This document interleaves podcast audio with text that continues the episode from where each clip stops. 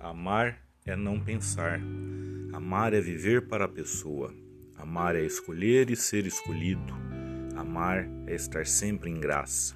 O amor é vício, vício que corrói a alma. O amor não mata e sim constrói. Constrói o caráter da pessoa que ama.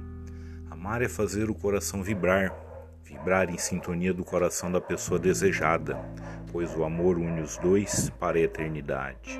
Pois Nada no amor é ao acaso. O amor é supremo e sublime para quem deseja sempre amar.